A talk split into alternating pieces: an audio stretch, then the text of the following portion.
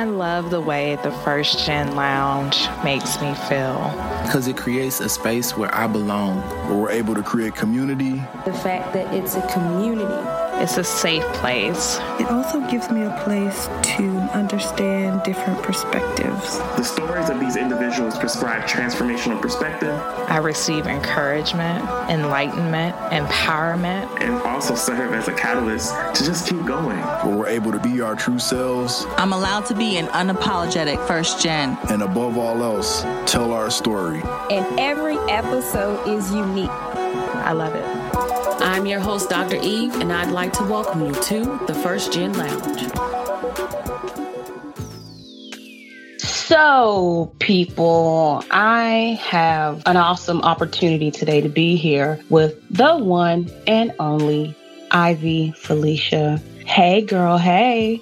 Hello. I'm so excited to be here. Thank you so much for the invite. I feel like I've been waiting to talk to you in your podcast for a little bit now. And I've been waiting to have you. I am so glad that you're here. and I've said this to you personally, but I just want to even say it now. You have been a gem to know even in the short time that we have been able to connect. For those of you who are listening, Ivy and I met through a mutual friend, um, Dr. Taylor, who is over the Minding My Black Business platform. And when I'm sorry, Minding My Black Business platform. There we go. And we both have this thing for definitely wanting to continue to support plus size women. But Ivy's doing a damn, like for real. She really is. And I want her to tell you all about who she is and how amazing she is because she really is. Um, it's definitely been somebody who's inspired me to really step out of my own box and be more confident in being my thick self. So, Ivy, tell us about yourself. so, like you said, I'm Ivy Felicia, and I'm the body relationship coach, which simply means I just work with women who are feeling frustration, shame, anger, even pain, um, whether it be physical or emotional pain around living in their bodies. And I help them by sharing holistic wellness with them from a weight neutral perspective and also helping them with practicing personalized self care. And so my passion, um, my newest member of the family, baby of the family is what I call her, uh, is uh, Fat Women of Color, which is a new extension of my brand. And I created that for Black and Brown women of size and just to help offer them sisterhood support and sanctuary. And so that's how you and I first connected, Dr. Eve, around just that concept of providing empowerment for women of size. We don't think about how often there is so much discrimination against people who are of size. We think about race and gender mm-hmm. quite often, maybe even social class, but fat discrimination is real. So I say thanks again to you for the work that you do. And again, for the impact that you had in my life and getting me to say, I'm really going to own this fat thing and I'm going to do it. So you, you rock. Mm-hmm. I'd be interested in knowing a little bit more about your story because you are a first generation college graduate and you know this show's all about the 1st mm-hmm. gens like hey so tell us a little bit about you deciding to go to school and really how you've evolved to where you are now professionally Sure. Well, like you said, I, I am a first gen, and I never really thought about. Well, I had thought about it. You know, the fact that just my ancestors and my story, and and where both sides of my family come from and but I hadn't thought of it in a, the sense of the fact that I belong to like a larger community of other first gens. So I love the concept that you're sort of like creating this sense of community where oh you're first gen, oh me too. So you know I come from on my mother's side both of my grandparents were sharecroppers and my mother's side of the family they pretty much stopped school like around sixth grade. I, you know my grandmother She's turning 100 this year. And oh, wow. Um, she shared with me a long time ago. Yeah. And she shared with me a long time ago that she stopped school around sixth grade. And after that, you know, they were expected to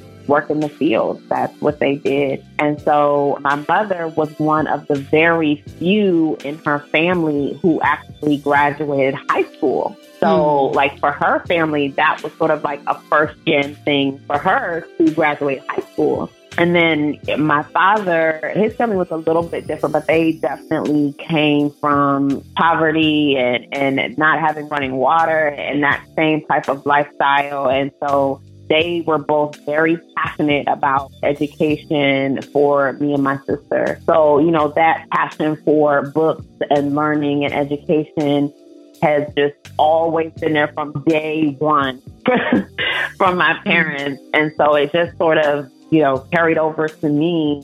And um, I think the one thing that was, I guess, challenging was the fact that because they were first gen high school graduates and neither one of them went to college, they didn't really know how to help me when it came to picking, choosing, registering, all those things. So a lot of that was sort of new to me, but I knew that it was something that I wanted to accomplish. Absolutely. So, what helped you to make your decision to go to school in terms of what school you went to and maybe even what degree program you decided to take up? For me, it was about affordability. oh, yeah. oh, yeah. I feel like it's important to share that because I think a lot of times, maybe kids who are going to school now, or kids or adults, you know, adults who might be just deciding to start school or whatever, like they might feel shame around to schooling their budget or their pockets or and I feel like it's important to share that because it's your education and have your experience even if you originally based your decision off of your pocket. Gotta do what you gotta do. yeah. Yeah, absolutely. Yeah, I tend to start off with, um, and I, and I go back to why people decided to go to college because I think, especially for us as 1st mm-hmm. generation graduates, that's where a lot of stuff started. That's when we realized that something mm-hmm. about us was different or we could be something different. And I think that's where the core of becoming who we are, you know, in this moment really was like sparked because uh, in college changes us significantly in the way that we have access to the world in a way that we never imagined. So I thank you for sharing, mm-hmm. you know, what even compelled you to go, even the background about your family, because something about you said, I want to do something different. You know, I see where my folks have mm-hmm. been. I see the kind of life that we've had to live, and something's got to give. That's kind of, you know, what happens, I think, for most of us, mm-hmm. um, for mm-hmm. sure. So even just thinking about how things have changed you from the academic perspective. How do you believe that college has helped shape who you are today? Um, I think the biggest change for me, like I, I thought going into college that my biggest change was going to be economics. But really? I really feel like my biggest change has been, yeah, I thought that would be like the biggest. I was like, oh yeah, I'm, you know, college is going to be, if I get a degree, it's going to be this, it's going to be that, and I'll have access to this type of job and those things. And so I wasn't even entrepreneur minded at all. Mm. um, Preach. You know, from the beginning.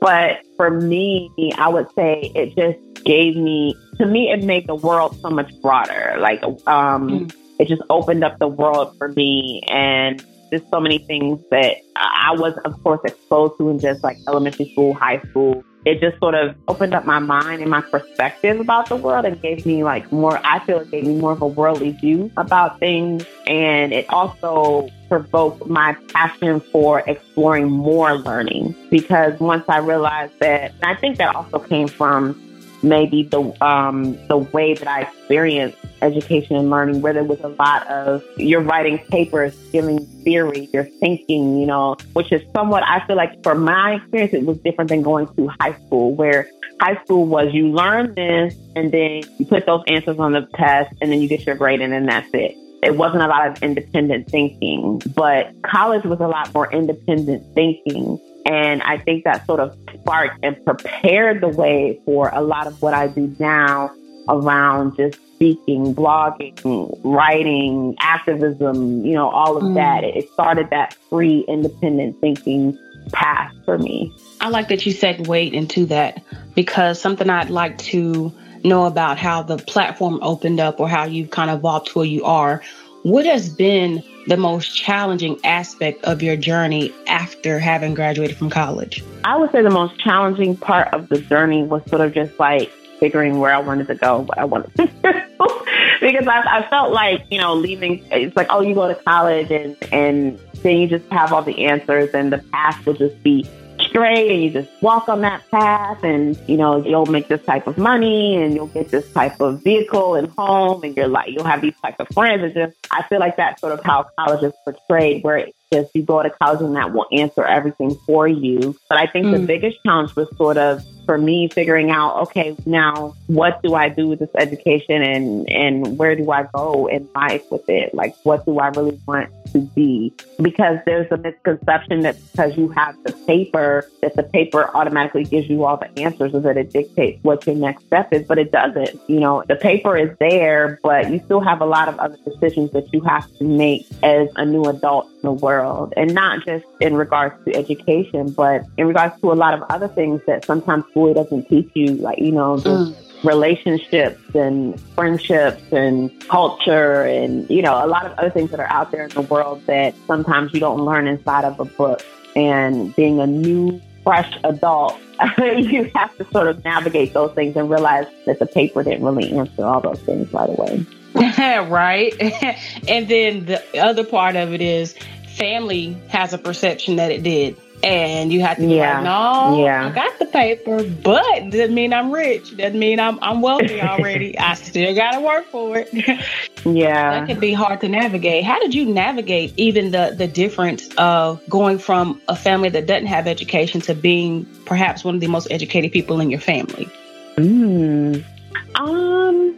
Well, there, there definitely are, and I feel like this is not just my family. I feel I feel like it's cultural. And I think about other women of color or people of color that I hear eh, eh, who are first gens, even in like Hispanic and Asian communities and other communities, even Native Africans and Caribbeans and things like that, that there's this expectation that, you know, the whole family is sort of like on your back right? It's like you gotta make it, you know, because mm-hmm. you're the first one out and you have to make everybody proud and it's just a lot riding on your back. So I think for me, it was just establishing my own, you know, my own goals, my own dreams, figuring out what those things were and pivoting them a couple of times, actually. Hmm. and, and being able to make that pivot to where it aligns more with my soul and what I feel is my purpose, um, mm-hmm. at least for now. Yeah. you get there. So mm-hmm. just thinking a little bit about, you know, the journey and like you said, the, the academic thing, the life changes. At what point did the body positivity and body acceptance come up for you? And w- what happened to even get you in this space? Mm-hmm. And that's the irony. That had nothing to do with school. So, um, so for me, um, body acceptance and the work that I do with holistic wellness and women's empowerment. I did touch on that a little bit in college as women's studies was part of my studies, but um, very cool, very cool. for me, it was more about just my personal life journey and really my lived experience became my passion.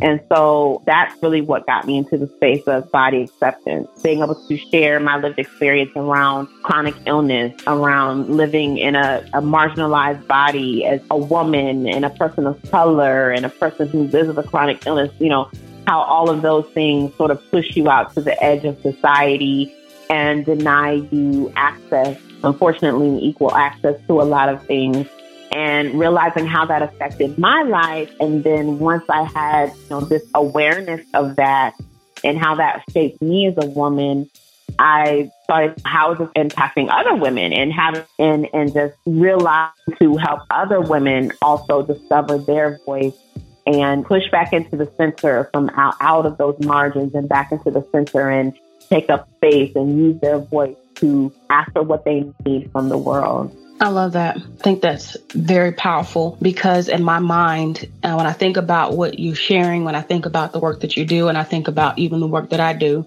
it's all about having people show up in spaces that otherwise they may not feel they belong. Mm-hmm. And even for us, I know we've yeah. had a conversation before about being both first gen black women and plus size. So many intersections. Mm, so yeah. not only do we have the grunt coming from nah, you fat, We have it coming from, nah, you black. Mm-hmm. Then we have it coming from, no, you a woman. Mm-hmm. But then let's talk about socioeconomic mm-hmm. status in terms of even education. It's yeah. not that we don't have the capacity to be wonderful and outstanding because we are, but then sometimes that first gen barrier that lasts well well known for the rest of our life, you know, in terms of what we mm-hmm. have access to changes the game. You know, for example, I can't just call my mom and ask her to tap into her networks of, of powerhouses, VPs, executives, CEOs. It doesn't work that way.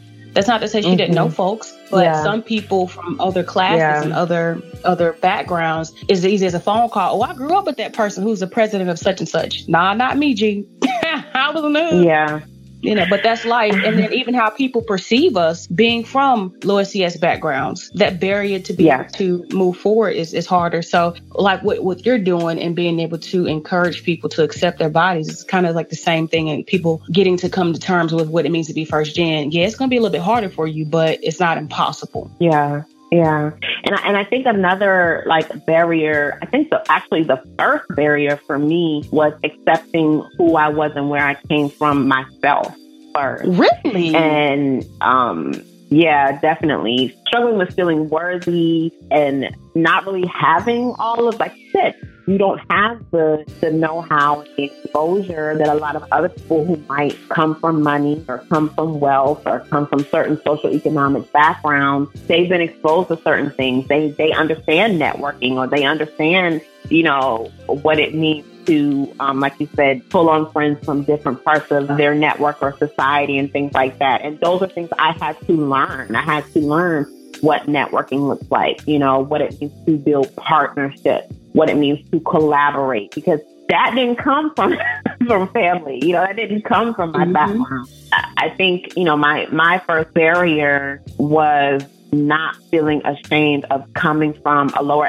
SES and from and coming from poverty and realizing that it actually became a source of pride for me um, mm. once I mm. made with it and it became an inspiration because both sides of my family, you know, I have on my desk in my office, I have a picture of my grandparents and it just constantly, my ancestors inspire me to do what I do every day because I know that they hope for something better. And so mm. I just hope that I am that something better that they prayed for and that they hope for in the future. I love that. And real talk, something that I admire about what you just said, and I've never truly considered it in the way that you've put it, is how the first barrier is acceptance of who you are and where you come from. Mm-hmm because yeah, it seems to be that because we come from these places that are associated with not so good things that as we rise, sometimes we forget about those places or sometimes we don't want people to know about those places. Yeah. I only want you to see the good. So I love that yeah. you mention to us to say, you got to accept that. That's real. You can't change it.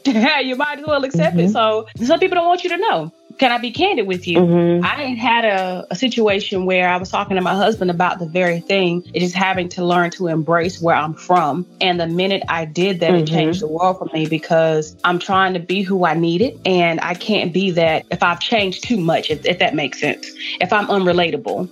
I yeah. can still be, mm. you know, Eve, Eve with the PhD, the educated one, hood star, and still relate and kick it and chill but also go back to where I am in professional settings and articulate and network and connect and, you know, have the vibe necessary to move forward in that atmosphere. What they call it, code switching? Right. Got to handle your yeah. So the first step is acceptance. I, I love that a whole lot. So for those of you who are listening who have yet to accept where you're from because you might be embarrassed or ashamed, mm-hmm. you heard it first from Ivy. Accept it. Like it's a part of who you are. Yeah. And it's a part of what makes you who you are. So be strong in that because that's important. Like, ah, that's the gym for the day. Thinking about life advice. What is some of the best advice someone has ever given to you? Immediately when you asked me that, the first thing that came, that came to mind is my father has always told me, and he still tells me, and he'll probably tell me today if I talk to him, because it's his favorite thing to always tell me. But he always says, don't let someone who can't give you a yes tell you a no.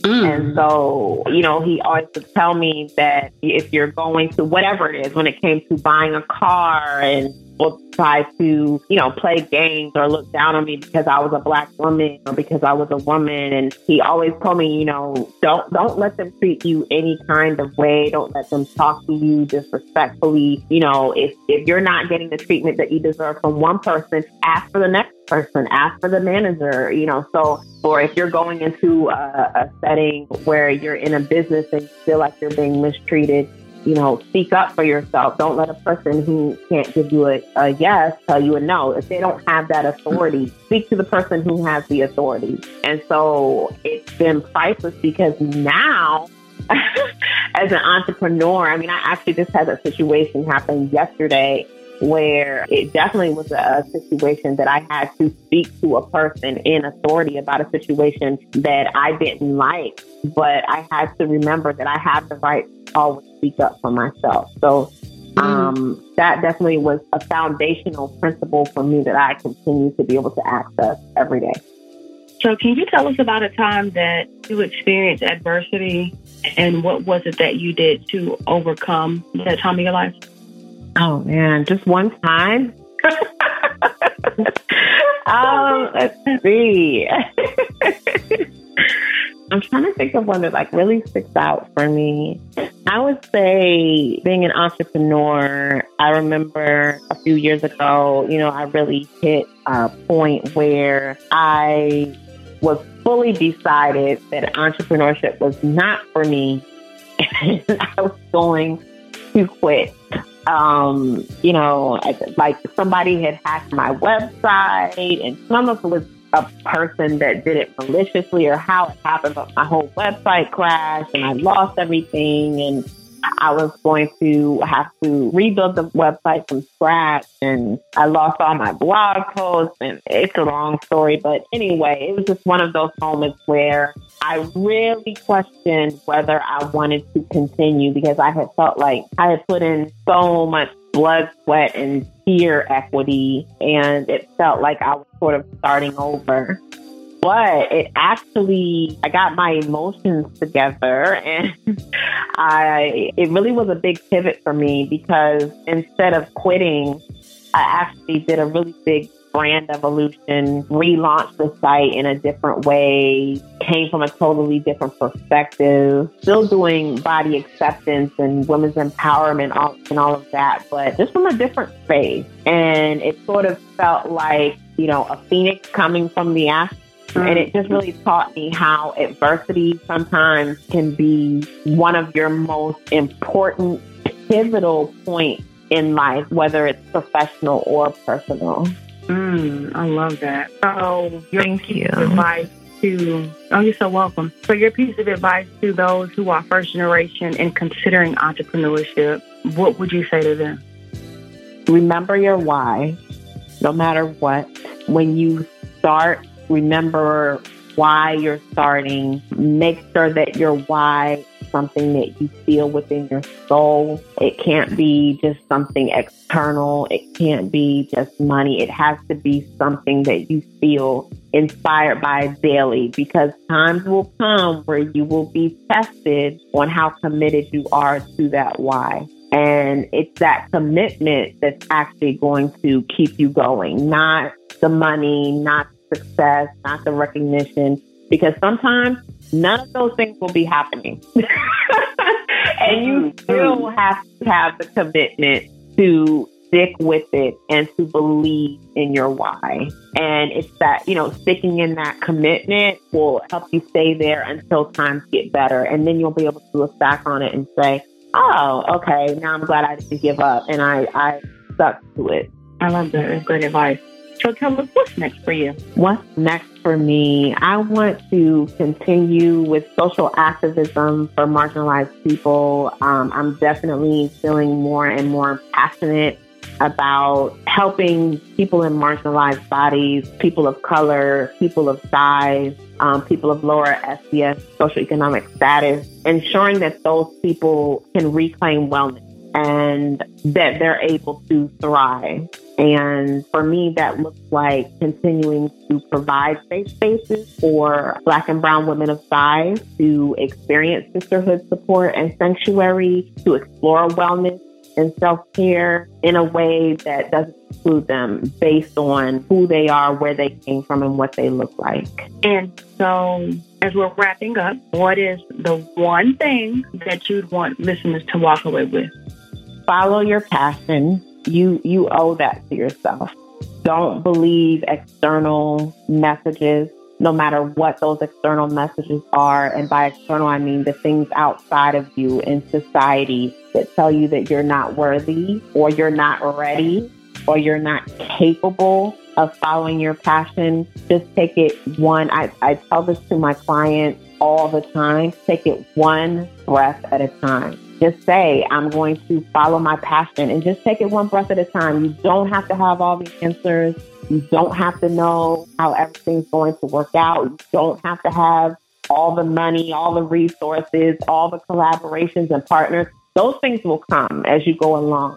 But just start and take it one step, one breath at a time. Mm, absolutely. Thank you so much. Your time today has been amazing. I've enjoyed the wisdom and your thoughtfulness. You are amazing to me. You really are. Can you tell us where in the social space internet space can we find you? Sure. Um, my website is me, my body, and love.com.